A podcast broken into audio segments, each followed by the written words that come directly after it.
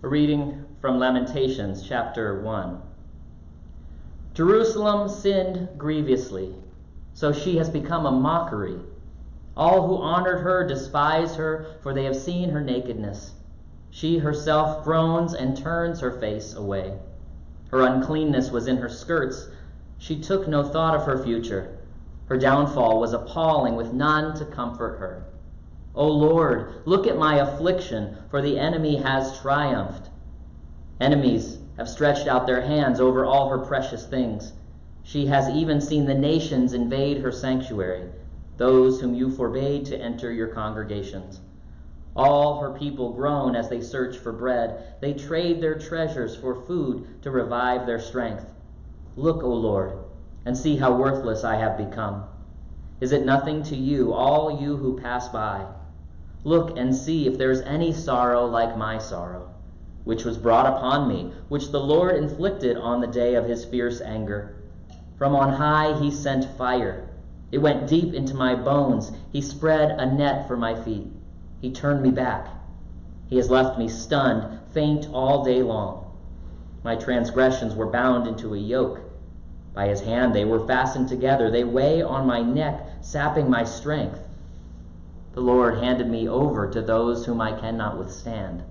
The Lord has rejected all my warriors in the midst of me. He proclaimed a time against me to crush my young men.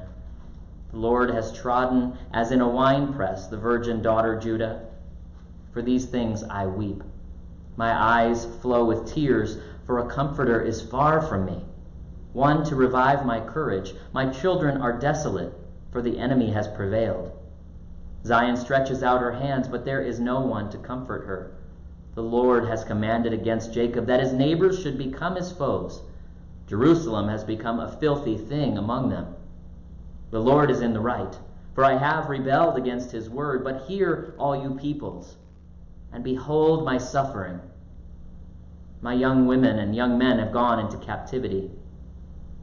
I called to my lovers, but they deceived me. My priests and elders perished in the city while seeking food to revive their strength.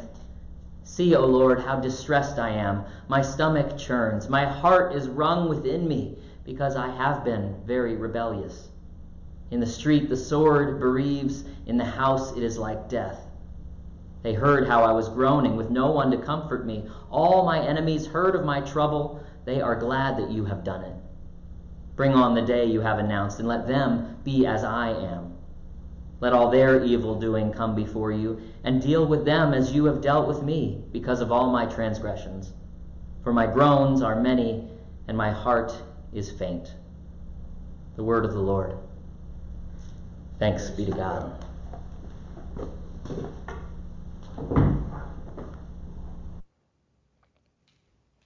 Grace and peace to you from God our Father in heaven and the Lord Jesus Christ. Amen. We are getting into a series of uh, the five forgotten books of the Bible, and last week we got to hear uh, from Ecclesiastes. Today, Lamentations. We'll get into Song of Songs and Ruth and Esther. Really uh, interesting stuff that you don't get to hear in a lot of congregations. Pastors are not preaching a lot of sermons on these texts, uh, but we're interested and excited to dive into this and maybe hear uh, a new voice for us today, especially uh, with everything that we've been going through here in our world. And it's been quite a week. In the last seven days, we remembered the Emanuel Nine, celebrated Juneteenth, and watched as protests against racial injustice continued in many states, as well as here in our city. Here at home, Las Vegas Mayor Pro Tem Michelle Fiore stepped down from that position after reports surfaced about racially insensitive comments at a fundraiser we cannot deny that we have a problem with racism in this country. Many might like to deny it and say, well, we don't see color or are not responsible for the sins of the generations who came before us. We'd like to think that we would never knowingly discriminate against someone because of their race or act in a prejudiced way. And we don't even want to admit that those of us who identify as white have not had to overcome the same barriers to success as our siblings who are black and indigenous and people of color. Yet the events of this year have had a way of laying bare all our frailties, exposing the suffering that still remains for so many Americans. And when we're frustrated and angered by the effects of systemic racism, by economic inequality that has steadily increased over the last 40 years, by the increasing costs of health care, effects of mass incarceration, over, over policing of black communities. Our pain flows out into the streets of the cities we live in. People are hurting. People are mad. People are mad at the people who are mad, and people are mad about being mad. It gets overwhelming. We even sometimes get mad at God. But anger is a gift. Our tears are a blessing from God, the one who creates us, redeems us, and fills us with a spirit of life and breath, can handle our accusations, our indictments, and our insults. And in fact, willingly takes them and our pain and suffering and loves us anyway. But what do we do with that righteous anger at injustice? Where do we pour out our frustration at the greed and illness and violence we see in the world? How do we continue living faithfully when we fail to see God responding to our pain? Lament. Lament is this act of taking our grievances to God, pouring out our tears, and naming that hurt humanity has experienced due to persecution, famine, war, and more. And we cry out to the heavens, speaking our deeply personal heartbreaks, grief, and loneliness. We rage against the one who created us. It's a biblical way of expressing the anguish of being human. We lament. We protest against the holy divine, begging maybe for absolution, for justice, vengeance, a reason, some deliverance and comfort, a way forward, or even an end to it all. This first chapter of the book of Lamentations sounds depressing. It's not. I don't think it is. It begins with this song of some bystander. Seeing this destruction of Jerusalem after the temple was wrecked and looted by invading Babylonians in 586 BC. That sight of God's presence was gone. Israel's illusion of exceptionalism was no more. Bible scholar, author, pastor Robert Williamson notes that the language here evokes sexual violence done to the holy place, this center of Jewish society. Jerusalem takes on the image of a woman who has been made to be unclean. She's untouchable, unacceptable, unholy. And the assumption is, as it often is for women who endure such violence, that she deserved it. Israel's habit of going after other gods is finally caught up with them, and this is the result. This account is all the more unbearable because of the matter of fact way that this narrator reports the news. Like a funeral, singer Williamson writes. The narrative describes the city exposed. It's disturbing. Jerusalem herself groans and looks away. If you're driving around town and you come upon a car accident, there are way too many of them here in Las Vegas. Uh, you might know this feeling. When we're driving with the kids, we uh, approach a car accident. Maybe traffic is stopped or we see flashing lights.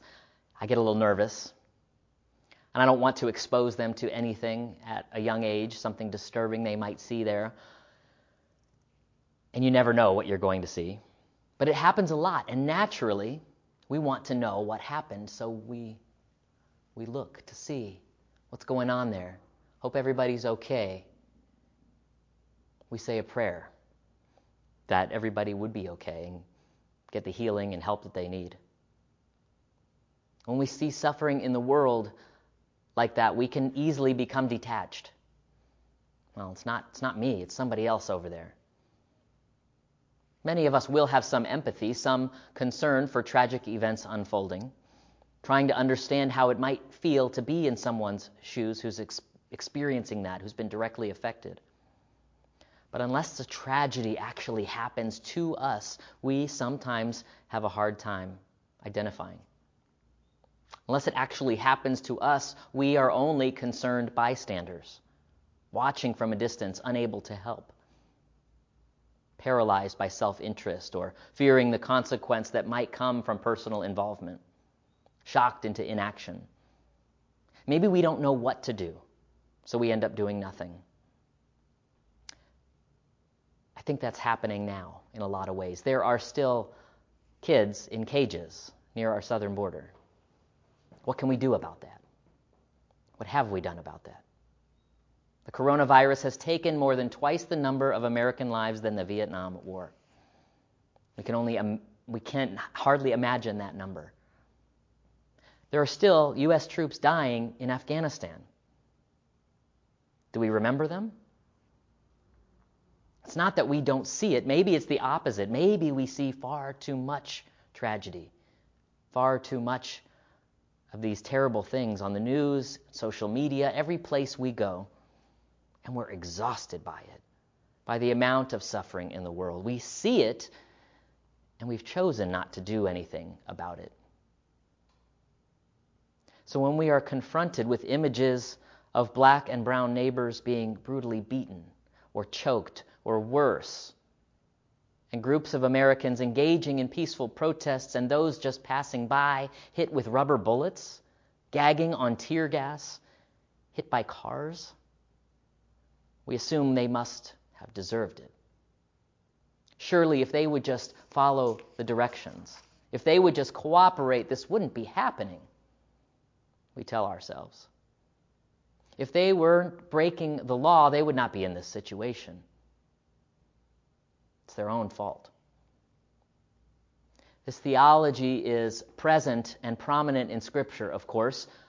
A common understanding in ancient Israel, and even before Moses, but explicitly stated in Exodus and Deuteronomy, was this belief that obedience meant blessing, and disobedience meant suffering God's wrath, being cursed. Williamson notes it's the same kind of twisted perception that leads to some televangelist blaming victims of tragedy for their own suffering, claiming that God brings hurricanes and earthquakes and even meteors to destroy gay people. This is uh, an awful, awful extension of that kind of theology. But these kind of beliefs can lead to more oppression, not less, more judgment, not mercy and a deep injury to the neighbor. That image of God is not comforting. It doesn't work for me. That understanding leads only to fear, not love. Which is why lament seems to be so hard to carry for us. Who is this God, anyway, who's supposed to hear and help us? Who is the one who loves us enough to send a son to be Redeemer for all of creation, to be born and suffer with us, to be raised from the dead, but doesn't show up when we are in very real distress, we see why there's a disconnect between the church and faith for many in the world. Hear Lady Jerusalem speak it for herself.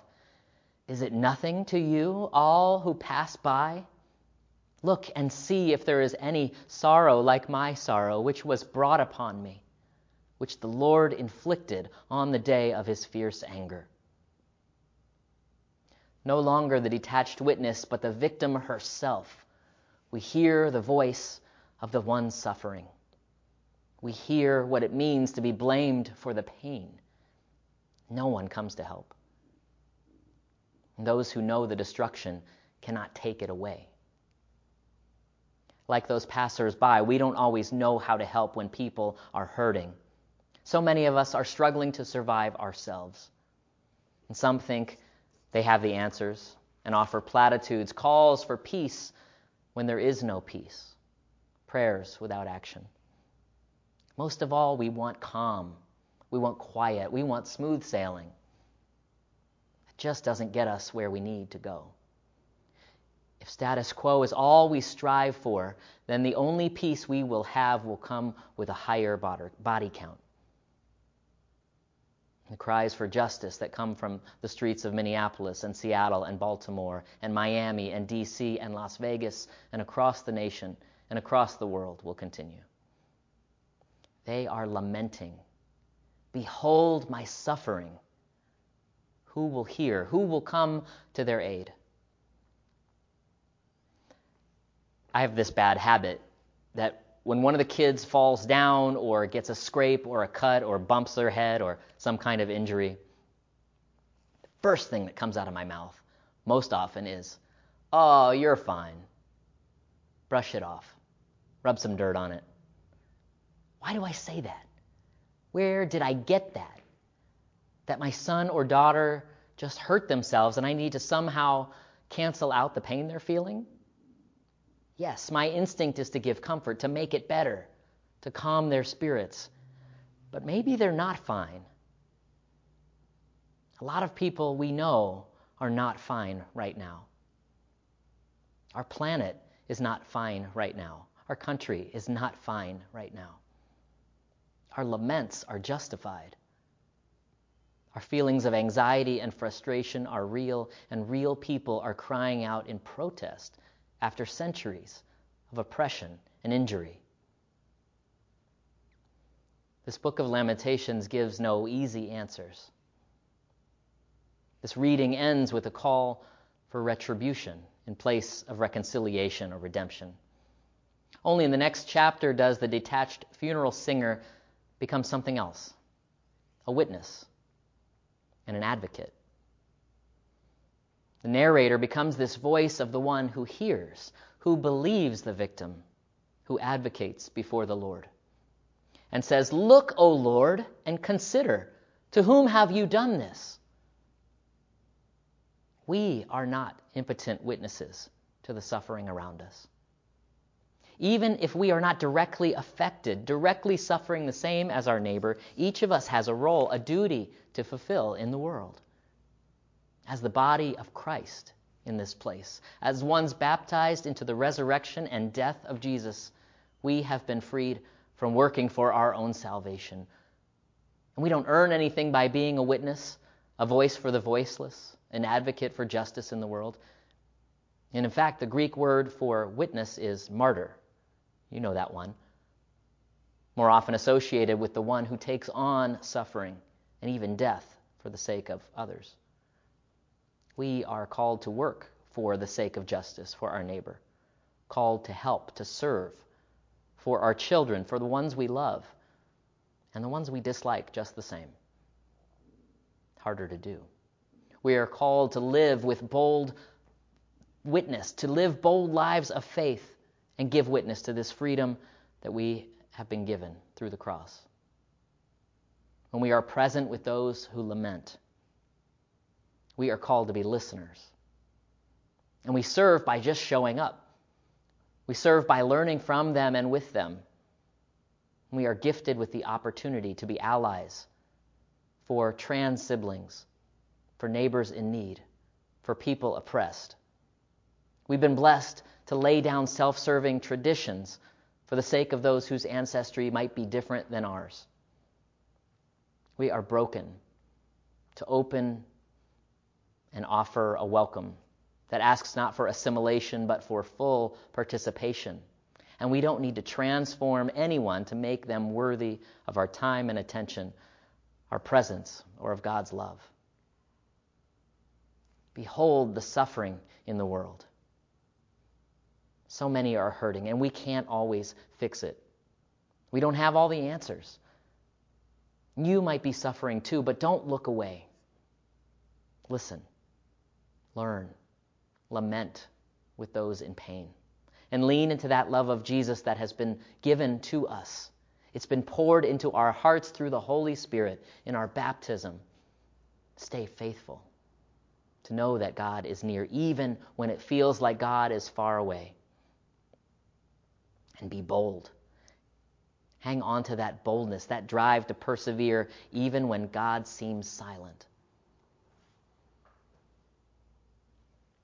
we become witnesses to the pain around us, ones who cry out to God on the behalf of our neighbor, so that the accounts we bring and the songs we sing will not be of judgment and blame, but of love and healing, of transformation and life. That all God's children here and everywhere would find a landing place for their tears the foot of the cross. Amen.